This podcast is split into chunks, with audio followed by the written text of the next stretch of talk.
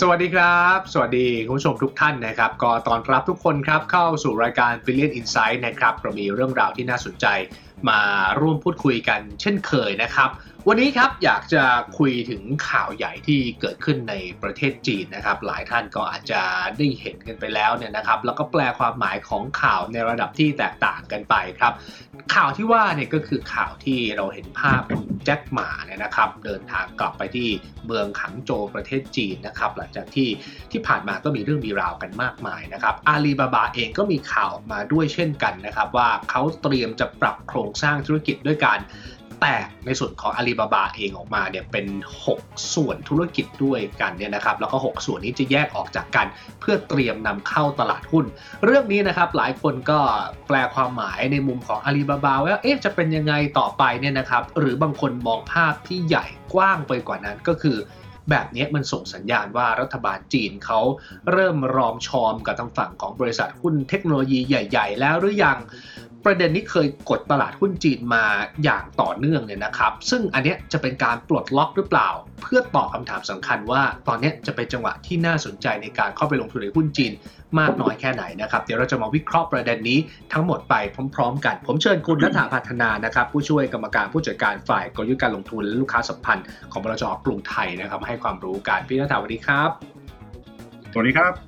อ่าเดี๋ยวคงได้คุยกันทั้งภาพของตัวเมืองจีนนะครับ ว่าตอนนี้น่าสนใจมากน้อยแค่ไหน แล้วก็ภาพของอาลีบาบา เอาอาลีบาบาก่อน ตอนนี้เราเห็นข่าวนะครับ ไม่ว่าจะเป็นแจ็คหมา มีโอกาสได้กลับบ้านแล้วนะครับ ได้เดินทางกลับประเทศจีนนะครับโผล่ไปที่หังโจวเนี่ยนะครับ ซึ่งเป็นอ่าต้นกำเนิดของธุรกิจเขา แล้วก็มีประเด็นเรื่องของอาลีบาบาเตรียมที่จะแตกธุรกิจออกมาเป็น 6 ส่วนนะครับ และแต่ละส่วนเนี่ยก็จะเอาเข้ามา list เอาเข้ามา IPO ในตลาดหุ้นก็ด้วย เอาข่าวนี้ก่อน ทางพี่นัฐาเองมองภาพนี้ยังไงบ้างครับเราต้องย้อนกลับไปที่จุดเริ่มต้นนะครับ เราจะเข้าใจว่าทำไมตลาดถึงดีอกดีใจมาก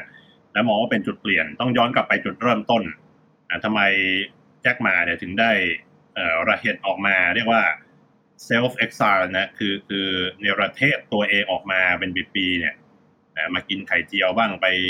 ทำโน่นทำนี่อยู่ที่อื่นบ้างครับไปพูดแค่ที่นี่เอ่อพูดแต่น้อยลงนะ ทำไมถึงเป็นอย่างนั้น ย้อนกลับไปเนี่ยเมื่อไม่กี่ปีก่อน เราจำได้ไหมว่าเอ่อบริษัทลูกของอาลีบาบาตัวสำคัญเลยนะที่ทำ Alipay เนี่ย Ant Ant Financial ซึ่งก็เอ่อแอนแอนหลังๆ ก็ใช้ชื่อว่า Ant Group นะเขาเตรียมจะ IPO อยู่ละอ่าแล้วก็ทำกระบวนการอะไรมาจนเรียบร้อยหมดแล้วอะ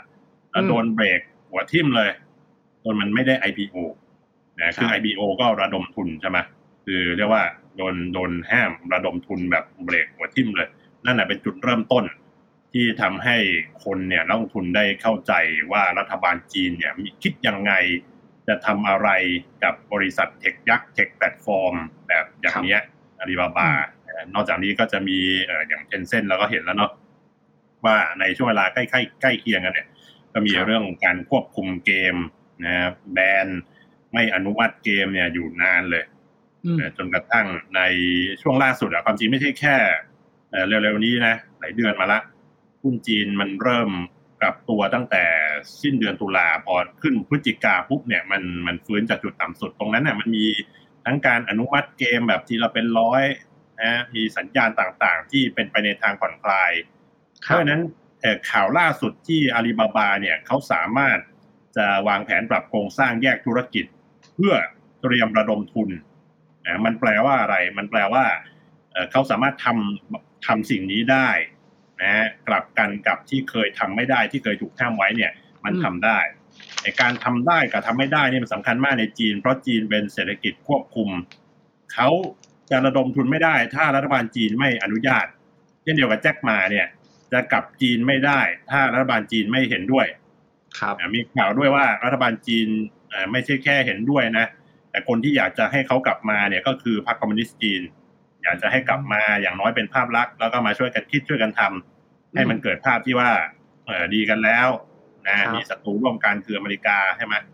เออแล้วก็มาเดินเศรษฐกิจไป เพราะว่าเศรษฐกิจเนี่ยมันไม่สามารถที่จะเดินได้ด้วยเอ่อพรรคคอมมิวนิสต์หรือว่ารัฐบาลเนี่ยต้องขับเคลื่อนด้วยเอกชนซึ่งมีศักยภาพสูงนะหลังจากเคลียร์หลังจากปรับ เรื่องของกฎระเบียบกันเรียบร้อยเนี่ย อยู่กันได้เข้าใจกันและกันดีเนี่ยนะครับเออคือคือที่สำคัญเนี่ยบริษัทเนี่ยต้องเข้าใจรัฐบาลต้องเข้าใจพรรคคอมมิวนิสต์จีน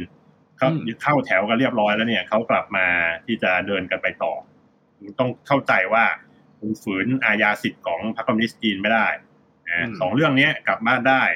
กับแตกธุรกิจเตรียมระดมทุนได้ มันเลยเป็นเรื่องใหญ่มาก ว่าพรรคคอมมิวนิสต์จีนเนี่ย อนุญาตเรียบร้อยไฟเขียวแล้วเดินหน้าต่อครับ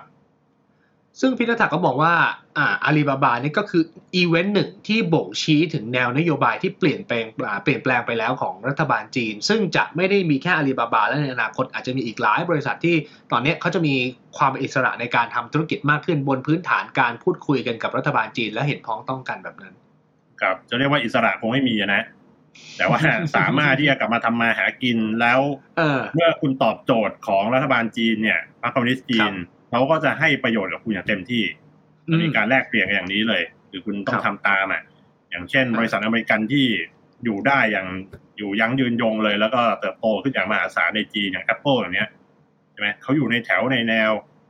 ถึงเวลาแล้วจะจะเอ่อจะสั่งห้ามอะไรเขาก็ห้ามตามนั้นฮะถึงแม้มีอืมคำวิพากษ์วิจารณ์แต่ก็เขารู้อยู่ว่าถ้าคุณยังจะอยู่ต่อการทำธุรกิจในในจีนเนี่ยคุณต้องทำยังไงนะตัวเทสลาอย่างเนี้ยอีลอนมัสเคยไหม ที่จะมีพูดอะไรที่แบบโอ้โหรู้ว่าเขาปากกล้ามากเลยมือนิ้วก็กล้ามาก แต่เคยมีไหมที่จะมาทิ่มแทงพรรคคอมมิวนิสต์จีนไม่เคยมีนะไม่เพราะฉะมีนั้นนะผมไม่เรียกว่า คุณไม่มีแทงมีอิสระเนี่ย ในการอยู่กับจีน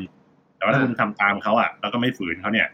เออคุณก็จะได้รับก็อยู่ประโชน์ได้เต็มที่ทำธุรกิจได้ใช่อ่าใช่ครับ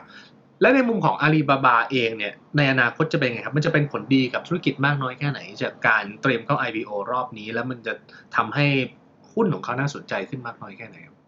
ครับนอกจากเรื่องที่เป็นเอ่อเรียกว่าเป็น qualitative เลยนะ เรียกว่าเป็นเรื่องเอ่อเอ่อเรื่องใหญ่หลักปรัชญาอย่างเมื่อสักครู่เนี้ย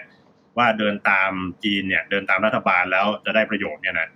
เอ่อการแตกธุรกิจเนี่ยมันหลักพื้นฐานของเรื่องของหุ้นเรื่องของการลงทุนก็คือเอ่อเวลาอยู่รวมกันนะเวลาอยู่รวมอยู่รวมกันเนี่ยบริษัทที่มีหลาย ๆ อย่างเนี่ยมันจะ อย่างทำ valuation หรือทำมูลค่าเหมาะสมของหุ้นก็จะต้องใช้วิธี sum of the parts อืมนะเอาเอามูลค่าธุรกิจหลายๆอย่างมารวมกันอ่ารวมกันเสร็จปุ๊บเนี่ยยังไม่ได้มูลค่าที่เหมาะสมของหุ้นนะนักวิเคราะห์ต้องทำไงเขาต้องเอาแฟกเตอร์บางอย่าง ซึ่งมันเป็นตัวเลขที่น้อยกว่าหนึ่งอะเอามาอืมคูณ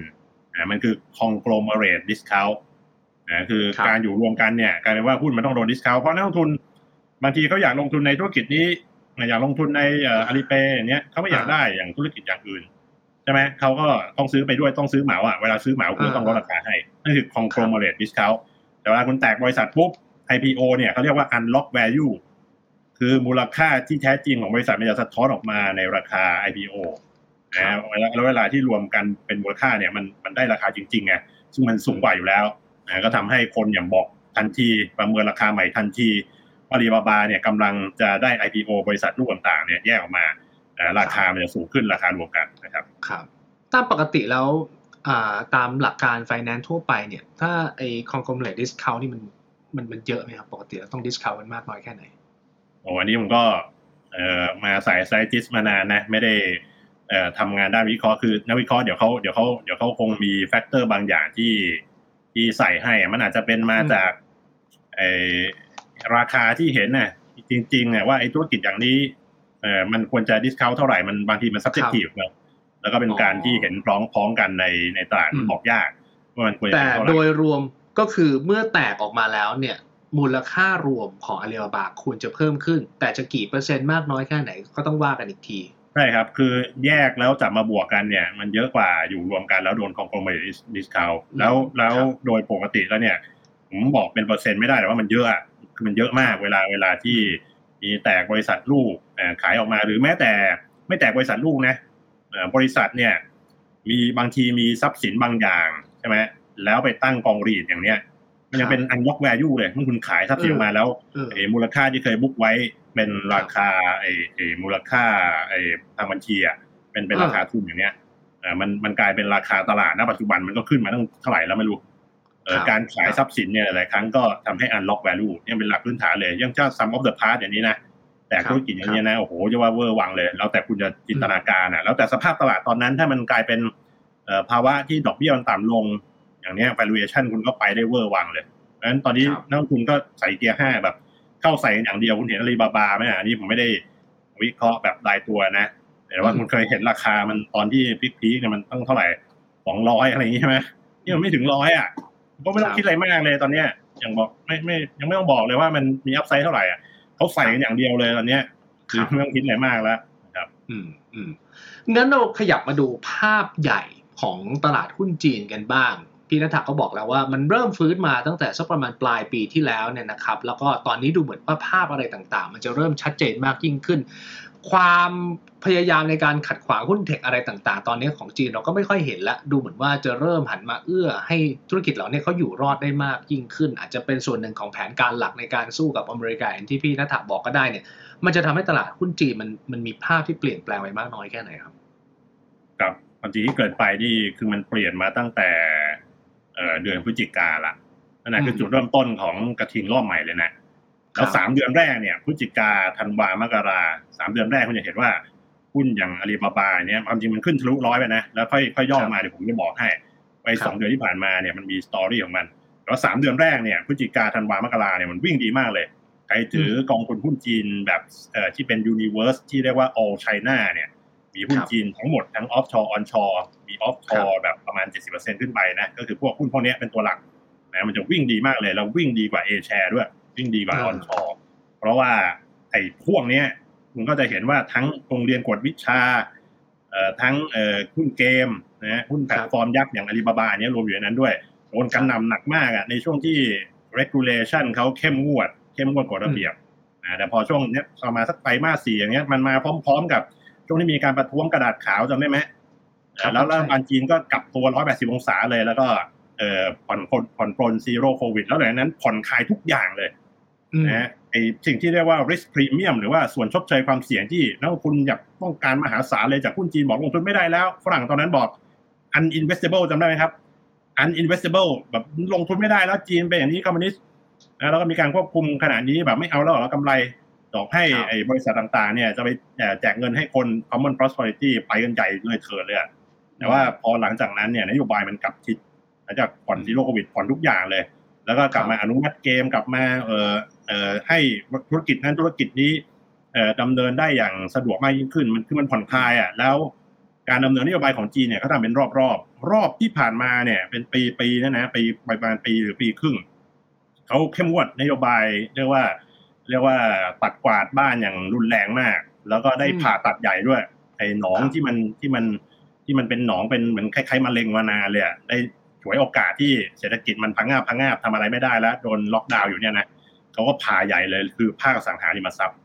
นะถ้าไม่ไม่มีซีโร่โควิด ไม่มีเศรษฐกิจมันไม่แย่ขนาดนี้นะไม่รู้ว่าจะได้แก้ไหมไอ้โรคเนี้ยอสังหาริมทรัพย์เนี่ยแก้ใหญ่เลยแล้วพอแก้ถึงระดับหนึ่งเนี่ย แล้วเขาก็จบละจบรอบของการควบคุมการเข้มงวดเขาต้องทำไงอะนะเหมือนเหมือนกับการเข้มงวดคือการทำความสะอาดบ้านคุณทำความสะอาดบ้านแล้วคุณยังทำไงคุณจะทำความสะอาดอีกรอบไหม ไม่ทำงั้นนะคุณก็เปิดบ้านรับแขกคุณก็เอาบ้านมาทำงานมากินข้าวมาทำใช้ชีวิตต่อไปถูกไหมนั่นมันเป็นอย่างนั้นคือจีนเนี่ยจบก็คือจบนะแล้วรอบนี้มันคือการรอบของการกระตุ้นเศรษฐกิจ แล้วเขากระตุ้นได้คนก็สงสัยบอกว่าเอ้กระตุ้นแล้วเดี๋ยวเงินเฟ้อกลับมา ไม่กลับหรอกครับเงินเฟ้อจีนเท่าไหร่หนึ่งเปอร์เซ็นต์ที่เงินเฟ้อผู้บริโภคนะเพราะทำไมเป็นหนึ่งเปอร์เซ็นต์เพราะเขาล็อกดาวน์ไงล็อกดาวน์เนี่ยการบริโภคหรือว่า demand มัน มันโดนกดไว้มันฟื้นช้ากว่า supply จีนเป็น supply ของโลกเพ ราะฉะนั้นภาพกับการกับอเมริกายุโรปนะแจกเงินก่อนนะแล้วก็ใช้จ่ายก่อนเลย แล้วก็ยังไม่ค่อยทำงานกันถูกไหม demand แซงเกิดแซง supply เงินเลยเฟ้อที่อเมริกายุโรปแต่จีนเนี่ยเงินเฟ้อหนึ่งเปอร์เซ็นต์เงินเฟ้อผู้ผลิตติดลบเป็นประเทศเงินฝืดนะครับแล้วตอนนี้คนก็ไม่ค่อยเกิดใช่ไหมคนไม่ค่อยเกิดมีปัญหาประชากรเป็นจีนเนี่ยเป็นประเทศที่เงินมันจะฝืดเอานะเพราะฉะนั้นเขากระตุ้นเอาตายเลยตอนนี้คือปั๊มได้ปั๊มลด triple R ดอกเบี้ยก็ยังไม่ต้องขึ้นนะแล้วก็ดำเนินนโยบายผ่อนคลายรอบด้าน ตอนนี้ หุ้นของของจีนเนี่ยคือเรียกว่าเป็นตลาดหุ้นที่ฝรั่งที่เคยบอกว่า uninvestable เนี่ยก็มา overweight ไปหมดแล้วนะแล้วเขาก็ใส่กันเต็มเต็ม max เลย ที่ไอตัว offshore นี่แหละหุ้นฮ่องกงหุ้นอเมริกานี่แหละต้องใส่เข้าไปตอนนี้ที่พี่นัทบอกว่าจีนเนี่ยเขาเขาทำงานกันเป็นรอบรอบรอบที่ผ่านมาคือรอบของการเก็บกวาดบ้านเนี่ยแล้วปกติรอบที่เขากระตุ้นเศรษฐกิจเนี่ยรอบหนึ่งมันจะกินระยะเวลายาวนานมากน้อยแค่ไหนครับอืม ลองเซิร์ช Google เลยก็ได้นะ ไปดูสิ่งที่เรียกว่า credit impulse บางเว็บนี่ดีมากเลยอ่าก็ให้ดูในในเดือนล่าสุดเลยก็มีกินเวลาเป็นปีกินเวลาเป็นปีต้องดูดูวัฏจักรของเศรษฐกิจก็ได้วัฏจักรของเศรษฐกิจมันก็กินเวลาหลายไตรมาสเป็นอย่างน้อย แล้วตัวที่จะมาเปลี่ยนวัฏจักรอาจจะมีหลายอย่างนะเรื่องการจ้างงาน เรื่องของ GDP ก็ได้ หรือว่าเรื่องของเงินเฟ้อเป็นตัวสำคัญหรือบอกว่าถ้าเงินเฟ้อของจีนเป็นอย่างนี้ นะเงินเฟ้อของจีนเป็นอย่างนี้เนี่ยการ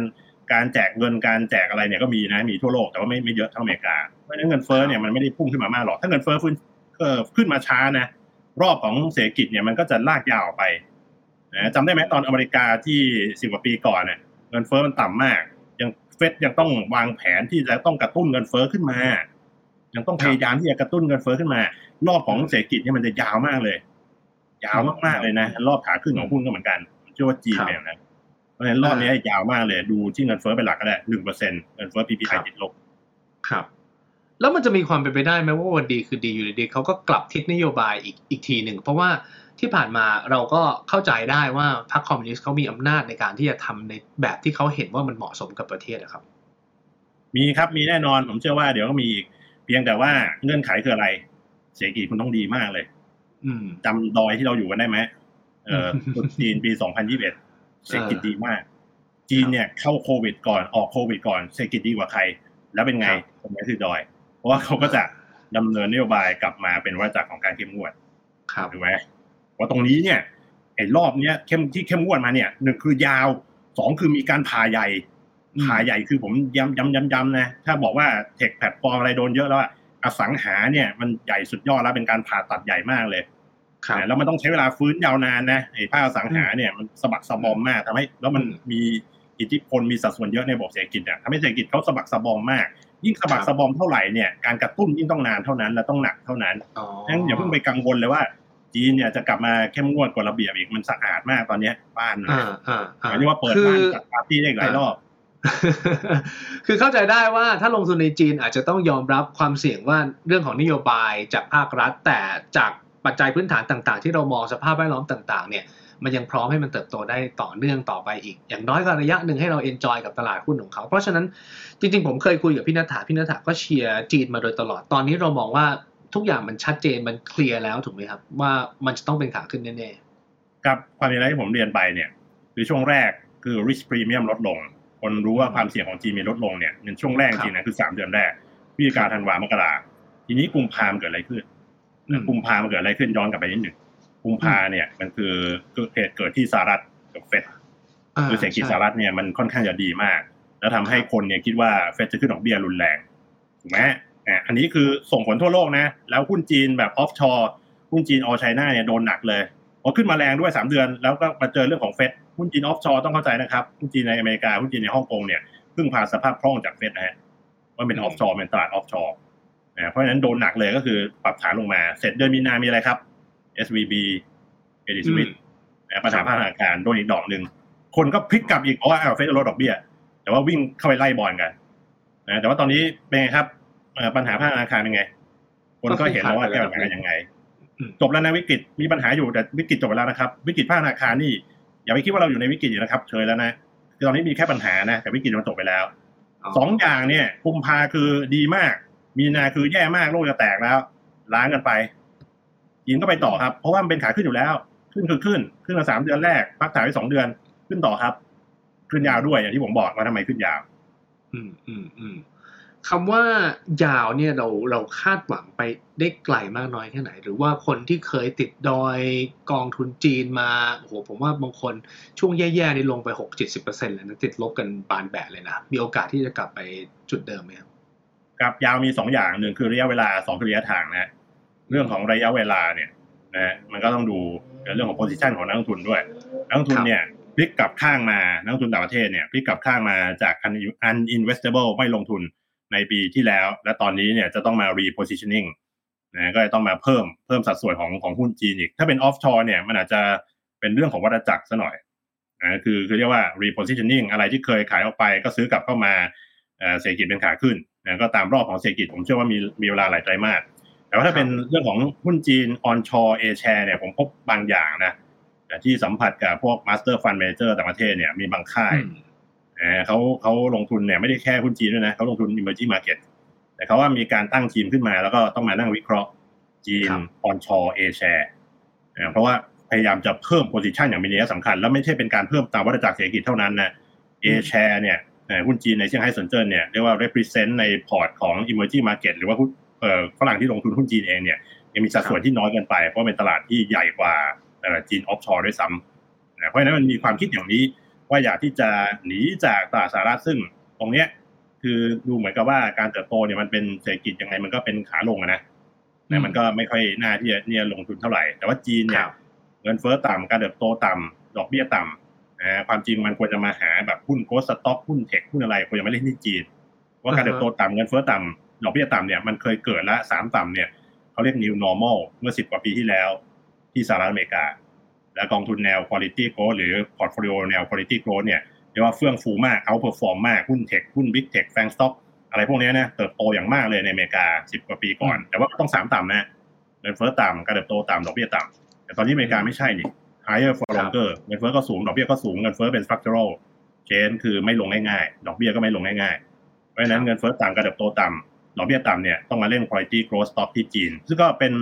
แบบหุ้นพวกที่แบบ new energy บ้าง พวกหุ้นที่เป็น EV บ้าง หรือว่า supply chain ของ EV หรือว่าพวกหุ้นที่เป็นเรื่องของการอัปเกรด industrial นะการอัปเกรดอุตสาหกรรมที่เอามาใช้พึ่งพาตัวเองอะเขาต้องอัปเกรดให้ยิ่งขึ้น งบประมาณของรัฐบาลการสนับสนุนทั้งภาษี การสนับสนุนทุกสิ่งทุกอย่างสมรรถกำลังเนี่ยก็จะทุ่มเทมาตรงนี้ เป็นตัวเขาเรียกว่า policy winners แล้วพวกนี้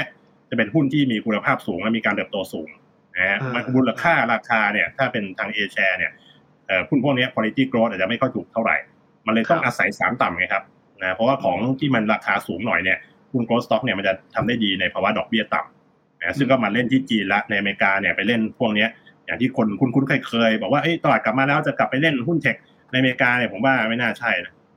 ว่ากูยังมาเล่นที่จีนมากกว่าหุ้นเทคหุ้นโซนเนี่ย จีนจีนเขาก็จะยืนดอกเบี้ยต่ำหรือว่าใช้นโยบายกระตุ้นเศรษฐกิจแบบนี้ต่อไปอีกระยะหนึ่งแน่นอนถูกไหมครับแล้วก็มันก็จะเอื้อต่อหุ้นที่เป็นแนวโกรดแบบนี้ในมุมมองคุณนัท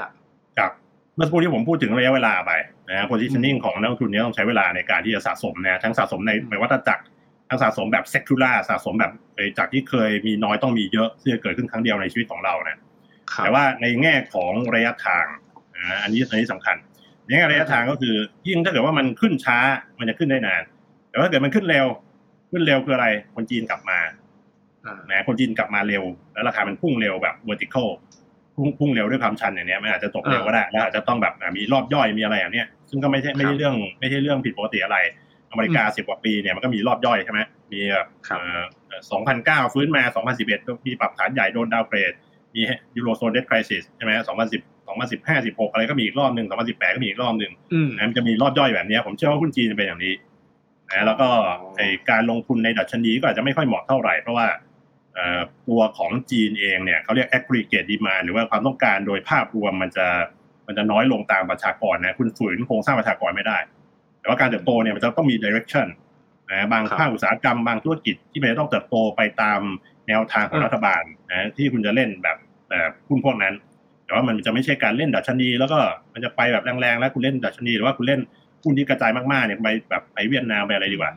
นะเพราะว่าเพราะว่า GDP มันโตแรงถูกไหมแต่ว่าจีนเนี่ย GDP โตห้าเปอร์เซ็นก็เหนื่อยแล้ว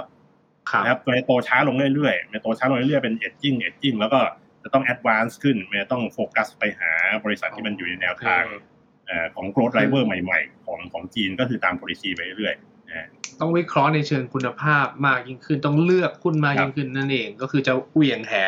ในตลาดหุ้นจีนไม่ได้แล้วไม่ได้แล้วคุณนัทมองว่ามันจะไม่ได้ขึ้นแบบกระจายแบบนั้นละมันจะเลือกโฟกัสขึ้นเป็นแค่บางตัวบาง sector ตัวที่ได้ประโยชน์เท่านั้นนะครับมี index เนี่ยอิ index อาจจะดูไม่เด่นนะ index อาจจะ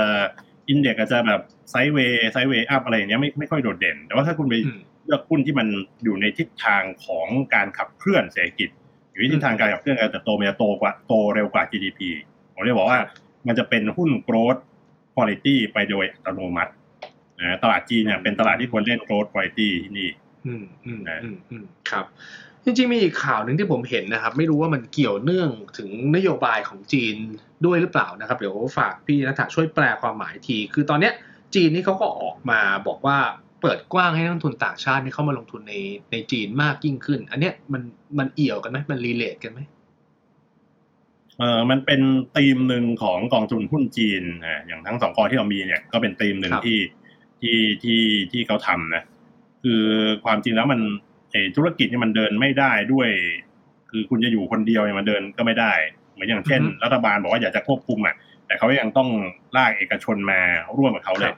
อ่าครับเช่นเดียวกันนะก็คือเขาต้องการบางอย่างจากต่างชาติเหมือนกัน เทคโนโลยีบางอย่าง หรือแม้แต่ในภาคการเงินเนี่ยเขายังเขายังต้องการอ่านะฮะเพราะฉะนั้นก็เอ่อการเปิดเนี่ยเขาจะเปิดเป็นส่วนๆเปิดในสิ่งที่เขาคิดว่า เปิดแล้วเขาได้ประโยชน์ไงแล้วก็เอ่ออย่างไม่ได้ภาคการเงินอย่างเนี้ยคุณจะเห็นว่ามันก็จะมีกองทุนต่างๆ ที่เข้าไปแล้วก็ขอไลเซนส์ขอขออนุญาต ที่จะไปตั้งบริษัทหรือว่าไปจับไปจับมือกับเอ่อ ผู้เล่นที่อยู่ในประเทศนะหรือตั้งบริษัทที่ subsidiary ร้อยเปอร์เซ็นต์เขาสามารถเขาก็เปิดให้ อย่างมีบางเจ้าที่ออกไปเนี้ยคุณอาจจะเห็นเป็นข่าวแบบมีแวนการ์ดออกไปนั่นเป็นเพราะว่าถ้าไปดูไส้ในดูเรื่องเรื่องของเขาจริงๆเนี่ยมันก็คือเขาไม่อยากที่จะแข่งขันนะมันอาจจะไม่ใช่สนามที่เขาถนัดอย่างเนี้ย แต่ว่าอย่าง BlackRock อย่าง Fidelity แล้วคนอื่นๆอีกเนี่ยเขาก็เขาก็เข้าไปเพราะว่าอย่างอุตสาหกรรมเนี้ยก็เป็นอุตสาหกรรมหนึ่งที่เอ่อต่างชาติก็อยากเข้าไป เพราะว่าสังคมสูงอายุอ่า ต้องการเพนชั่นฟันไหมต้องการเอ่อต้องการไอ้การลงทุนผ่านอินทรรันไหมอุ๊ยมีครับโอกาสเยอะเลย ที่จะเติบโตนะ มันมันเห็นอยู่แล้วครับ ผมถามอีกมุมหนึ่งบ้างดีกว่า คือเราฟังข้อดีมุมบวกมาเยอะแล้ว ผมถามความเสี่ยงบ้าง มันจะมีเหตุผลอะไรไหมที่ทำให้ทุกอย่างมันไม่เป็นไปอย่างที่เราคิด หรือว่าจีนจะไม่ได้เติบโตหรือ อย่างที่คุณนัฐาพูดเนี่ย อเมริกาก็ยังความพยายามในการเป็นคู่แข่ง โดยเฉพาะเรื่องเทคโนโลยีมันก็ยังสูงอยู่นะ มันจะเป็นอุปสรรคหรือเป็นความเสี่ยงได้ไหมครับ มีเพียงแต่ว่ามันมันเรื่องที่ดีคือเราเห็น แล้วก็เป็นอืมเรื่องที่คนเนี่ยตระหนักกันตระหนักกันเยอะนะคนครับคนนักลงทุนเนี่ยไม่ได้ชะล่าใจเลยเลยเรื่องนี้เรื่องของสหรัฐอเมริกาเนี่ยคือคือเรื่องหลักเลยก็อย่างเรื่องของชิปอย่างเงี้ยมันก็เห็นอยู่แล้วว่าเออสกัดเรื่องนี้นะ มันก็ทำให้ชีวิตมันยากจริงครับๆ ว่าถ้าคุณจะทำเทคโนโลยีหลาย ๆ อย่างเนี่ยมันขาดที่นี่ไปแล้วอะตอนนี้มาบล็อกถึงเครื่องจักรด้วยเนี่ยอืมอย่างนี้อย่างนี้ผู้บริหารใหม่ของจีนเขาก็เริ่มที่จะไปเรียกคุยกับอย่างบริษัทอย่าง ASML ใช่ไหมเอ่อครับที่มีข่าววันเนี้ยก็พยายามที่จะไปเคลียร์เคลียร์แต่ว่ามันคงได้ประมาณหนึ่งอะแล้วก็โดนกีดกันกีดกันไปเรื่อยเพราะฉะนั้นการกีดกันถามว่ามันเป็นความเสี่ยงไหมอืมมันจะเรียกว่าความเสี่ยงแบบความเสี่ยงแบบความมันเป็นมันเป็นอุปสรรคแล้วอะ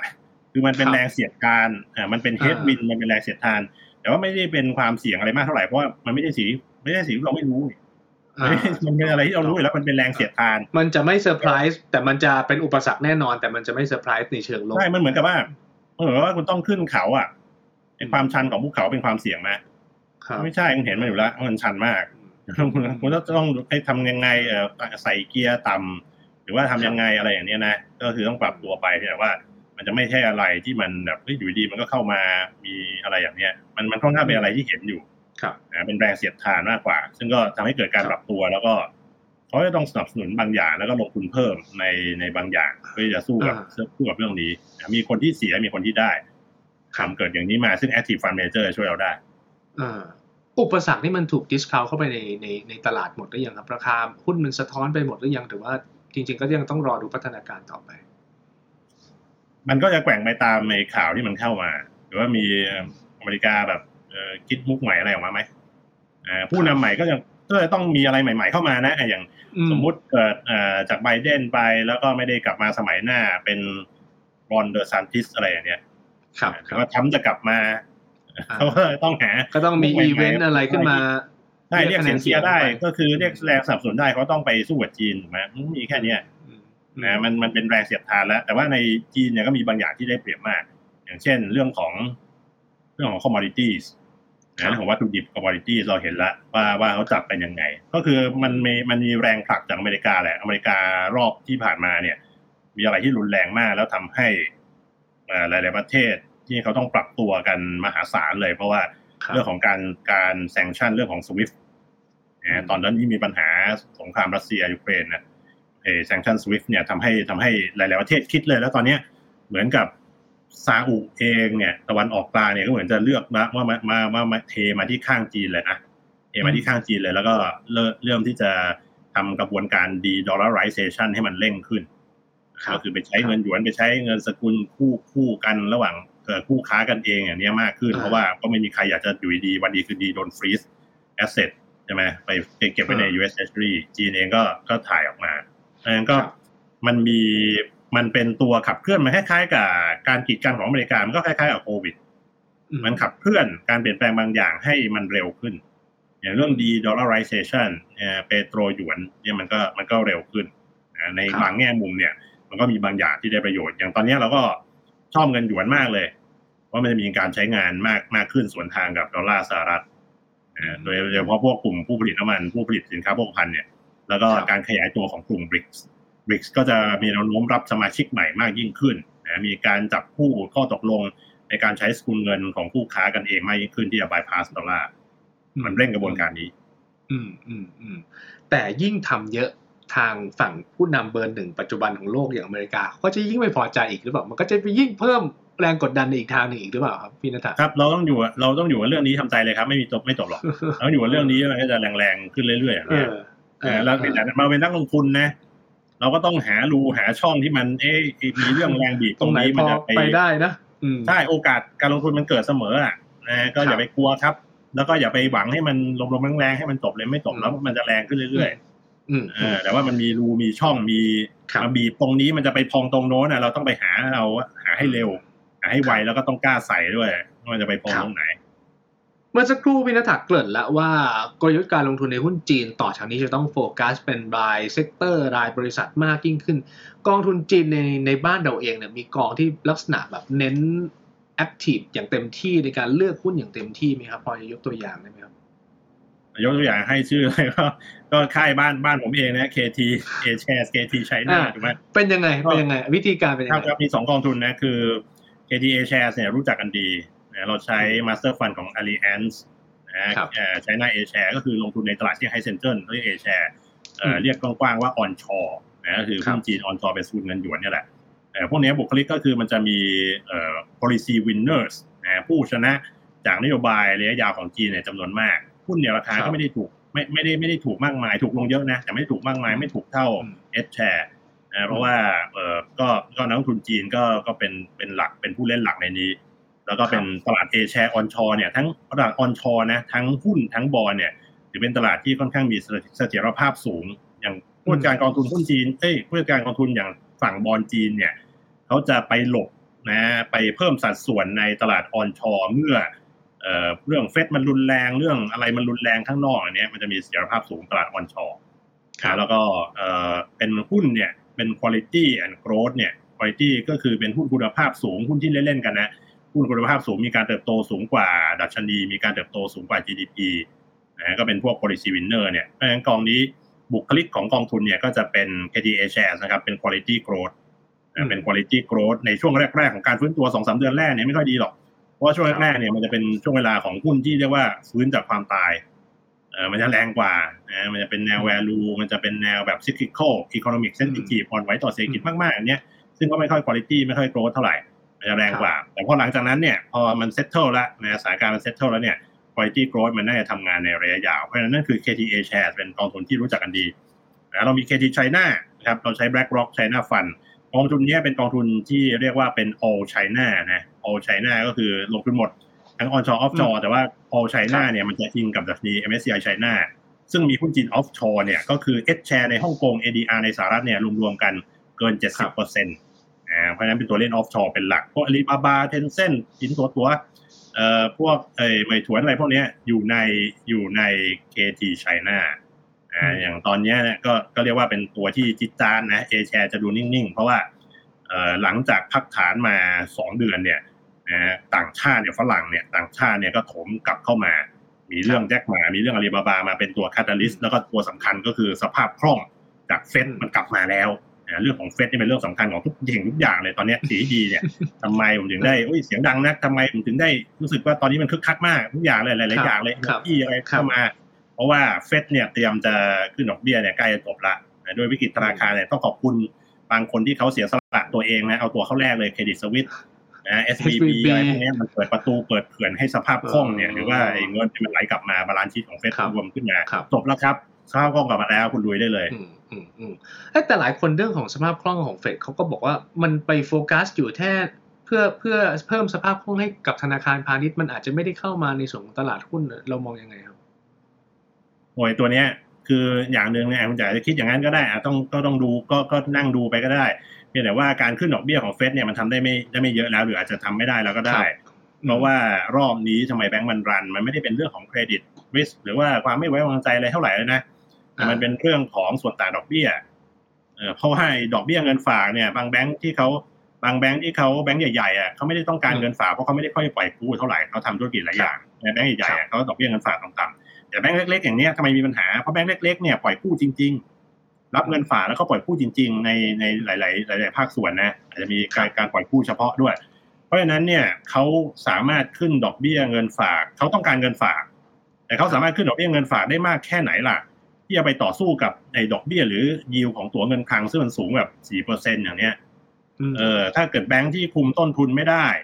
เขาไม่สามารถที่จะขึ้นไอ้ดอกเบี้ยเงินฝากได้มากขนาดนั้น เงินมันก็ไหลออกไหลออกที่ครับเพราะฉะนั้นเออเฟดจะทำยังไงเฟดจะทำยังไงจะเดินหน้าขึ้นดอกเบี้ยต่อไปแล้วก็ปล่อยให้พวกนี้มันตายไป แล้วฉีดสภาพคล่องไปเรื่อยๆเหรอให้เอาพันธบัตรมาวางได้แล้วก็เอาสภาพคล่องไปแล้วพันธบัตรหมดเพื่อทำยังไง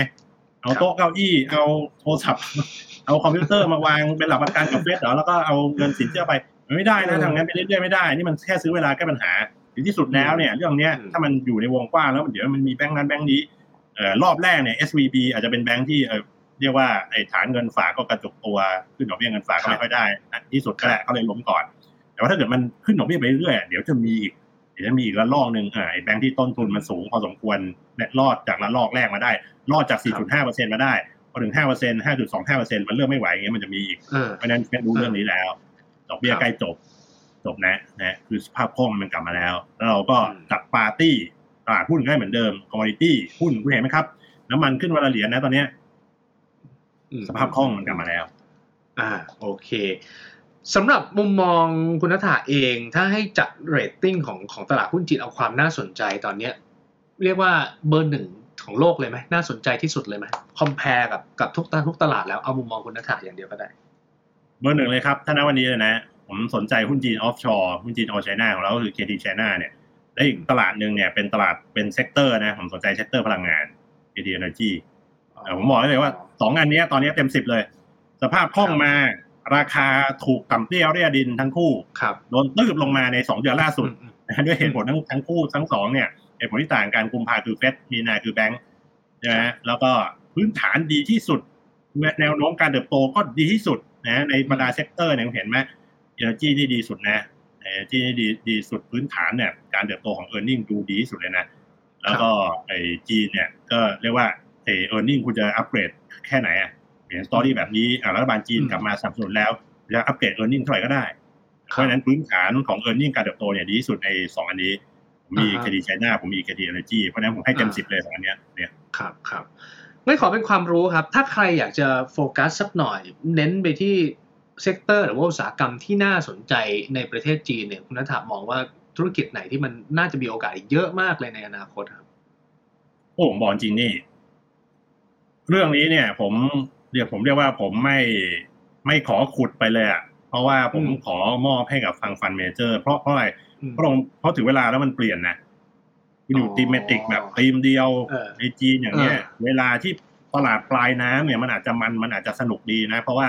ถึงเวลาแล้วเขาจะไปไล่หาอะไรที่มันแรงๆถูกไหมตอนตลาดปลายน้ำจำบรรยากาศต้นปี 2021 ไว้จะไปในส่วนที่แคบที่สุด sub sector ไม่พอต้อง sub sectorตีมไม่พอต้อง sub thematic ต้องเอาแบบเล็กที่สุดต้องเอาจี๊ดที่สุดเนี่ยแล้วมันก็จะพังไงแต่ว่าตอนนี้คือ early recovery คุณอย่าเพิ่งไปตรงนั้น อย่าเพิ่งไปหาว่าอะไรมันเป็นโอ้โหมันต้องแบบ มันต้องแบบเป็นตัวนี้แหละเป็น growth driver คือมันมีทิศทางจริง ไม่ควรอยู่ index มันมีทิศทางจริง แต่ว่ามันมีหลากหลายนะครับ มันมีโอกาสที่หลากหลาย ราคาก็ลงมาหลายอย่างเพราะฉะนั้นหากองทุนที่มี universe ที่กว้างไว้ อย่าเพิ่งไปตีมครับนะเอากองทุนที่มันกว้างไว้ แล้วก็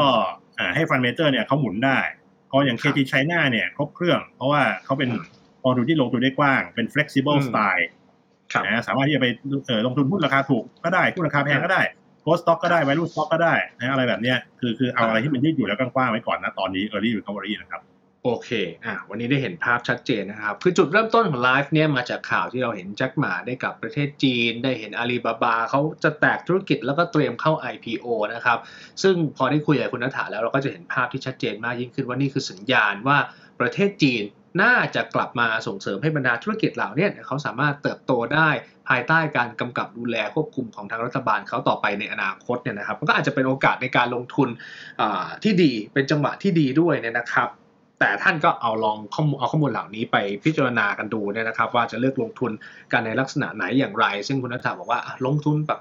กว้างๆทั้งตลาดแล้วให้ฟันเมนเจอร์เก่งๆเนี่ยเขาไปเลือกหุ้นเอาดู แบบนั้นน่าจะเป็นทางเลือกที่ดีนะครับ ก็ลองไปศึกษากันเพิ่มเติม วันนี้ขอบพระคุณคุณนัทธาพัฒนานะครับ ผู้ช่วยกรรมการผู้จัดการฝ่ายกลยุทธ์การลงทุนนะครับ แล้วก็ลูกค้าสัมพันธ์ของบลจกรุงไทยมาให้ความรู้กันนะครับ ขอบพระคุณมากเลยครับผมครับ